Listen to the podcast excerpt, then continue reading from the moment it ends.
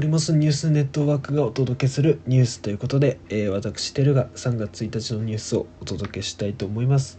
えー、今回取り上げるニュースは3つで、えー、1つ目、え、習主席国賓来日年内見送りへと尖閣人権問題で環境を整わずということで、え新型コロナウイルスの感染拡大を受けて延期した中国の習近平国家主席の国賓来日について政府は年内の実施を見送る方向で調整していることが28日分かったと。中国は尖閣諸島周辺の領海侵入を繰り返すほか香港や新疆ウイグル自治区での人権弾圧などに国際国際社会の批判が強まっており、えー、政府高官は新型コロナが収束したとしても招ける状況ではないと明かしたってことで、えー、国賓来日は早くても日中皇后日中国交正常化50周年の来年以降となると見られております。といってもこの,、招この記事だけを見ると非常に招ける状況ではないと言ってるところからその招きたいけれども招けないといったそういった政府高官というか政府た政府の一部の人々の考えっていうのがちょっとあるんじゃないかっていうふうに思ってしまいますね。ということで国賓っていうのはあの、まあ、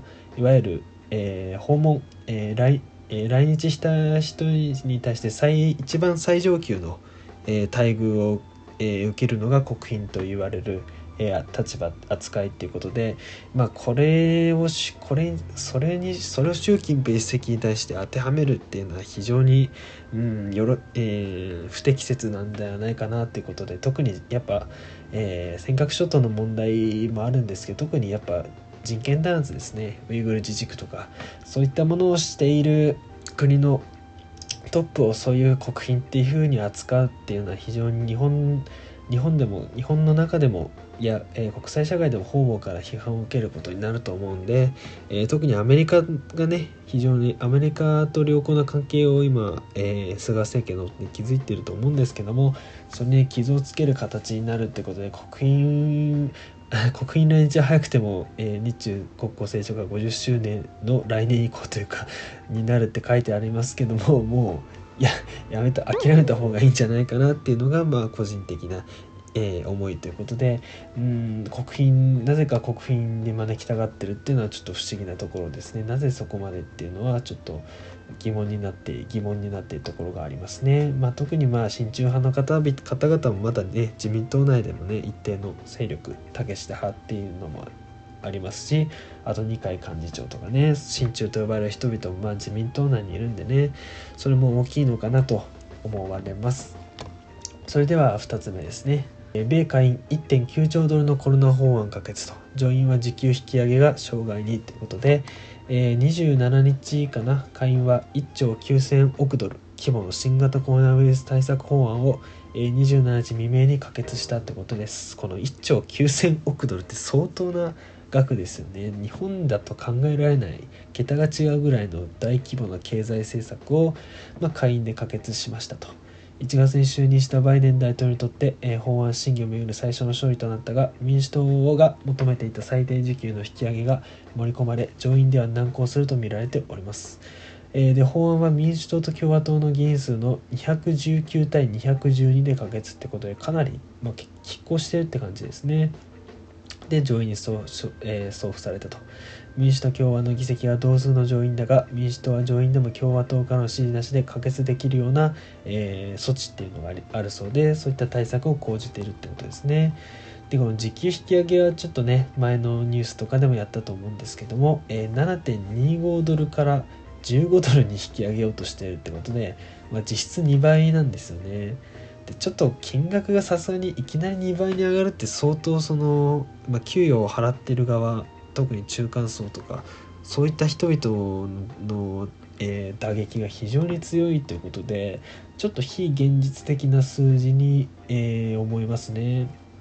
だって日本だとやっぱり1000円時給1000円から2000円になるってことですからちょっとさすがにそれはっていうのはありますからちょっとこの数字はちょっとまあ多分民主党のえー、中でもかなり、えー、格差是正を、えー、本当にやりたがってる人々左派と言われてる人々です人々ですねそういった人々の考えっていうのはちょっとあるのかなってことで、まあ、バイデン大統領側としてはあまりこの、えー、賃金引き上げこんな急に上げよう上げる必要はあるのかとあると思ってるのかもしれませんけどもこんな急激に引き上げるつもりはあまりないのかなってことで、まあ、上院でまあ否決されることはまあ織り込み済みでやってるのかなっていう感じはしますね。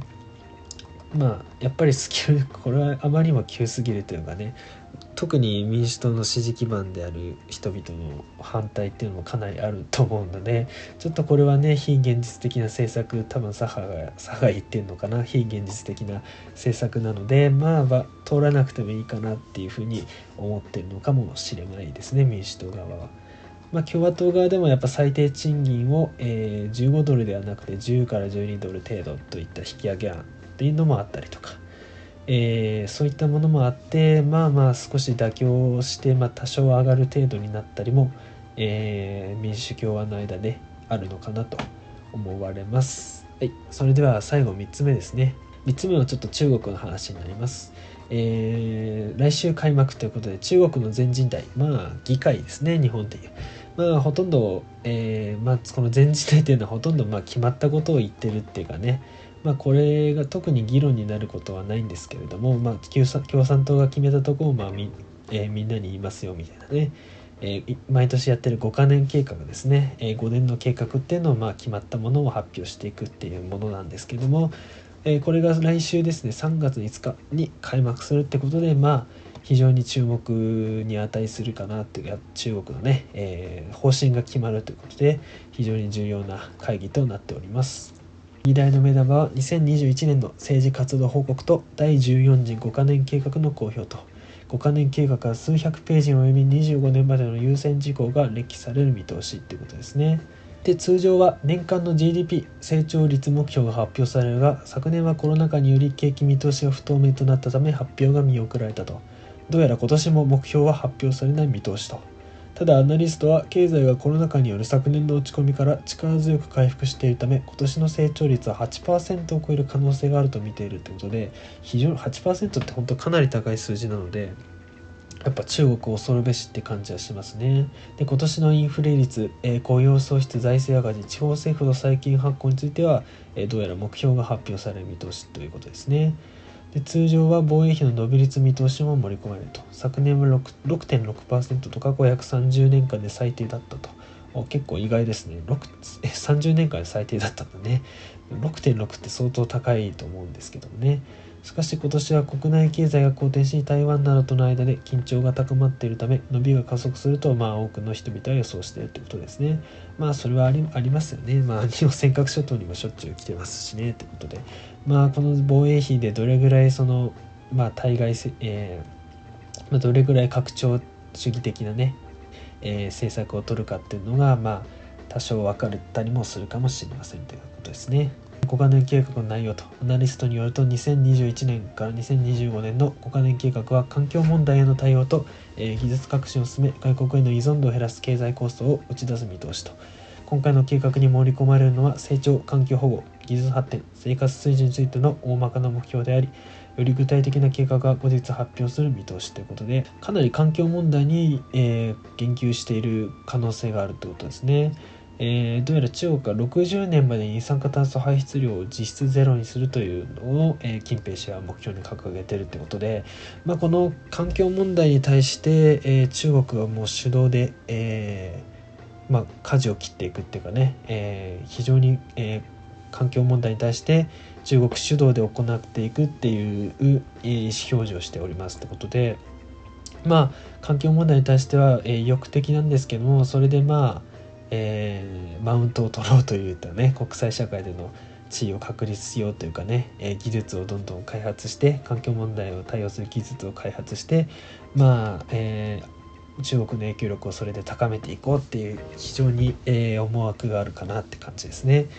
アメリカはなんか中国と共にね、え、協力経済環境問題について協力していきたいみたいなことも、えー、言っておる言っているんですけどもまあそういった中国の思惑があるんでねやっぱ環境問題に対しては、えー、競争競争の要素を呈するんじゃないかなと